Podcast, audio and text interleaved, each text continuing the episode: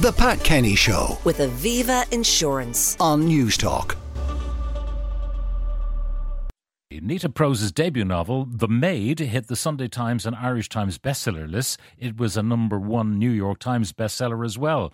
Uh, the novel, which has sold over a million copies worldwide, has been published in more than 40 countries, and it's reported that film rights have been optioned by Universal Pictures.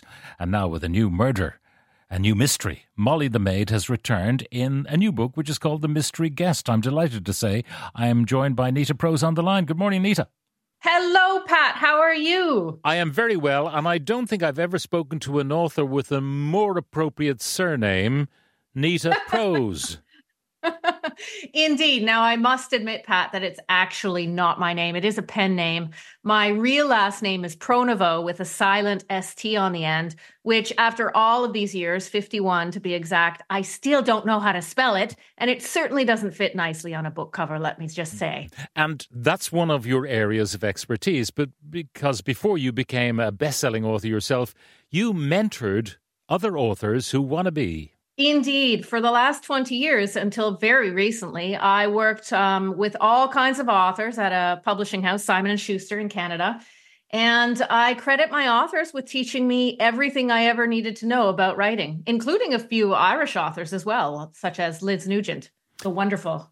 Now, w- one of the things you uh, talk about subsequently, after you've uh, become a writer yourself and a very successful one, is uh, understanding what a writer faces when they decide to commit everything, their ego particularly, to the page, and then wait for the verdict of both critic and reader. Exactly. It is a terrifying thing. And I must say, it has humbled me greatly. I was always aware, working with my authors, that there was a certain vulnerability that comes with writing, you know? But to feel that myself, to be on the other side of things, oh my goodness, I, I felt it profoundly. I felt so alone in that experience and um, so wary of, of rejection, which is why when I was writing my first book, The Maid, I wrote in complete secrecy. I didn't tell anyone I was writing, not my friends, not my family. And the last people on earth I would have told are writers and my other publishing colleagues because the threat of rejection was ringing so loudly in my head.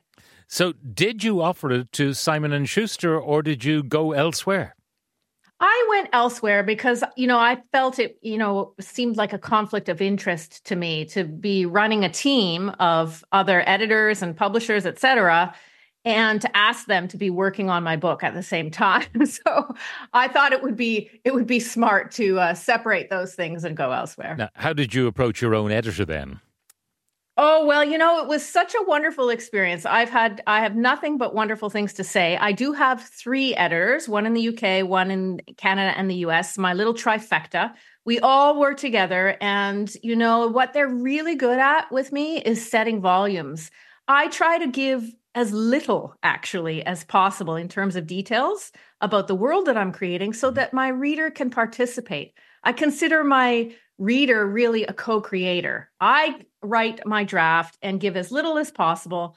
And then the reader, using their knowledge of, you know, characters, people like Molly, perhaps, Yeah. uh, hotels, places they've been, they fill in the rest with their, you know, bountiful imaginations and they complete the book for me. And getting that balance right really is tricky. So I rely on my editors to tell me when it's enough and when it's too much. After all, everyone's favorite sunset is different.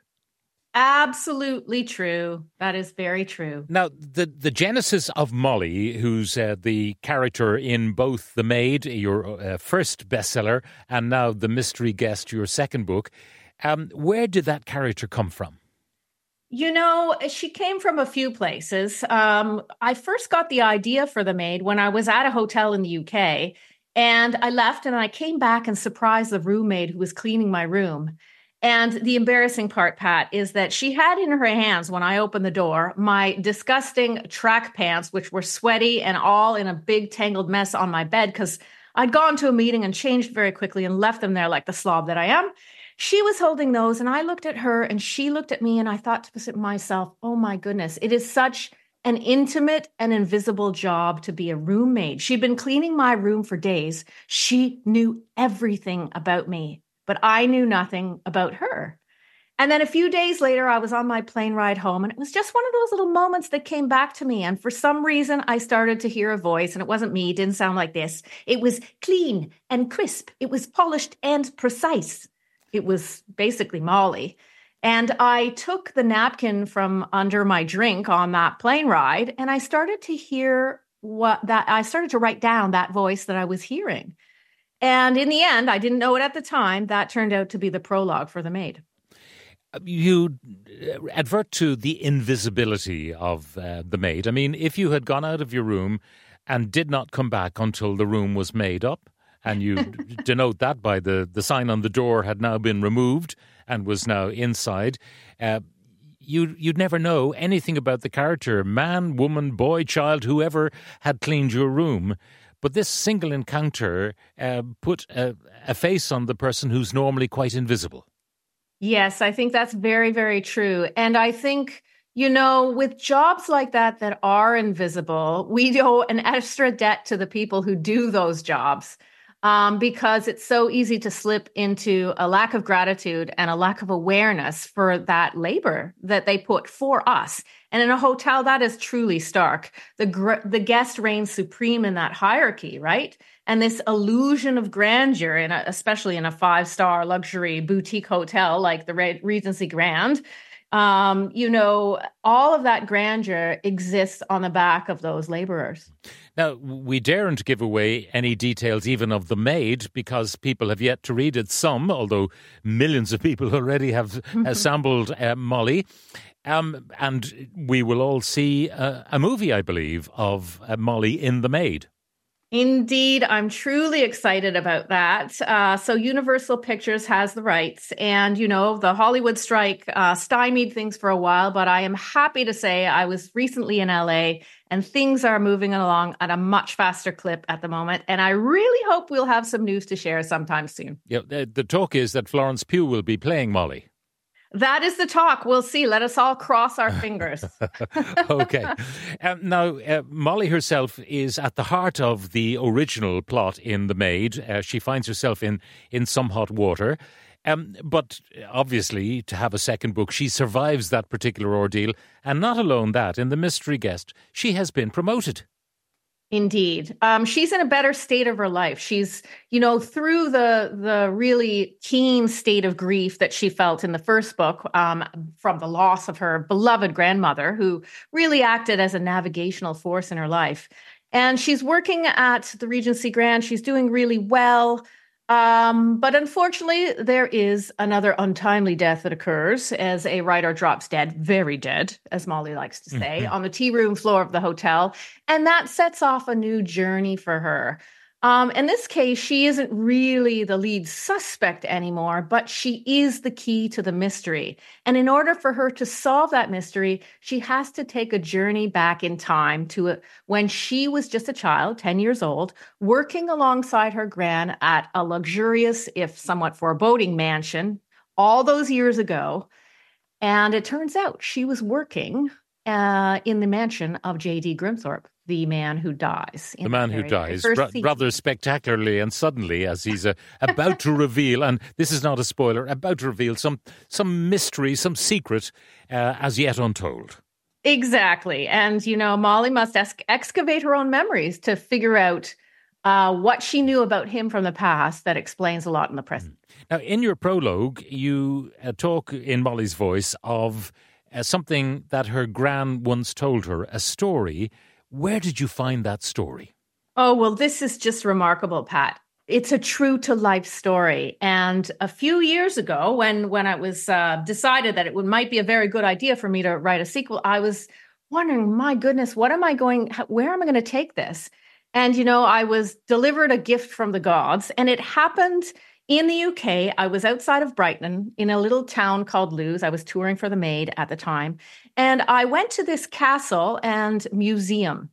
And in that place, I came across the most unusual display, which included the mummified body of a rat, and beside that, a single silver spoon. It was the oddest, you know, display in a museum. And I read the little write up, and as it turns out, that was a memorial to a maid who had once worked in this castle, and she had been unceremoniously dismissed after having been accused of stealing a piece of silver. And many, many years later, now remember, this is a 17th century castle, builders were opening up the walls, and lo and behold, they found a rat's nest. And in that rat's nest, they found that mummified rat, and beside it, that single silver spoon. And when I saw this, my mind just sort of exploded. The creative possibilities opened up. It was a parable. It was a cautionary tale at the same time. I could almost imagine Gran's words, you know, be careful what you assume. Nothing is ever as it seems. And, you know, importantly, the past will never stay buried forever. And with those sort of refrains ringing in my head, I went back to the notion of a sequel where Molly would go back to her past and understand fundamental things about her grandmother that would end up resolving the mystery in the present tense. Now, you know the way pop groups and uh, solo artists are terrified of what they call the second album syndrome. Oh, yeah. Uh, did you have that about your second book? Did I ever? I don't think I'm alone in that amongst writers um, and musicians, as you note. Uh, it really is terrifying because you have a tapestry. And for me, the question was how do I give readers who have now come to love Molly, how do I give them more instead of less? And I vowed to myself that I would give it a try. But if I failed, that manuscript would never uh, see uh, the outside of my desk. It would never um, belong out there in the world. But I tried it. And by the end of it, um, I was happy with what I'd produced. And I decided to share it. Uh, the uh, elements of the plotting, I, I mean, be, even though it's in the, the current time we live in, uh, initially reading the book, I'm thinking, where exactly in time is mm. this set? Because it could be back in the 1950s in the world of Agatha Christie, but then I see a mention of YouTube, for example, so it cannot be then.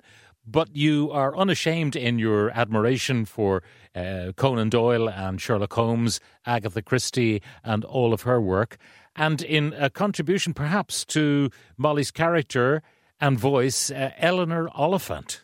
Hmm. Yes, I I loved. I, I, mean, I am a devotee of Agatha Christie, the great uh, mistress of mysteries.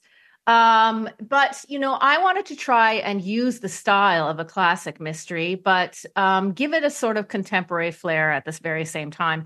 And a book that meant a lot to me was Eleanor Oliphant is Completely Fine by Gail Honeyman. And the reason is because it it fundamentally asks and and answers an important question, which is how do you love a cactus? What I mean by that is when you have a character like like Eleanor or like Molly, w- she's a bit prickly, right? Mm-hmm. Um, you know, she's a little hard to hug at times, maybe even frustrating. And yet, what the the journey that that author takes us on teaches us how to love somebody who may be a little bit different, who may be in some ways um, a misfit of sorts. Living as Eleanor, you come to love her. And I hoped, I hope that the reader experiences that with Molly as well, that to live as her for a little while is to love her. Yeah. And also, um, Molly's approach to life, where, you know, she doesn't read people very well, but she reads, you know, other things so well, which makes her quite a good sleuth in her own way. Um, different strokes for different folks. I think that's very true. We are all different, and yet we are all the same um, something that Gran notes in in both books. And uh, I think that's true. In the second book, Molly is, has grown exponentially in, in remarkable ways. And her unusual perspective allows her to see things that other people miss. Well, I'm currently enjoying watching uh, reruns of Poirot on television. I'm a great fan of uh, Agatha Christie. I really enjoyed the mystery guest over the last few days in preparation for our conversation. It's absolutely brilliant. It's it's an entertainment. There's no other word for it. Nita, congratulations on it. Uh, I hope there will be more from Molly, although, you know, she moved up uh, a rung or two in reaching the, the heights of uh, her profession as uh, the cleaning person in the hotel. Where else can she go? Well, there are many possibilities. And in fact, I've just completed a novella that will uh, probably come out later this year. And it's a holiday story. Uh, and Molly finds herself uh, looking forward to the holidays, but Juan Manuel, her beloved boyfriend, is acting really strange these days. Uh, you know, he's tired all the time and his comings and goings can't be explained. And Molly is is desperately trying to solve a new mystery, a mystery of love. Has she uh, once again uh, mistaken a frog for a prince? And as it turns out, um, there are all kinds of jingle bells ringing in this holiday story, and Molly doesn't quite hear that uh, they hmm. are might be different bells entirely because she's about to get the biggest gift of her life. Well, the book currently, before the novella arrives on our desks, is called The Mystery Guest. It's published here by HarperCollins, and its author Nita Prose. Nita, thank you very much for joining us. The Pat Kenny Show with Aviva Insurance. Weekdays at 9 a.m. on Newstalk.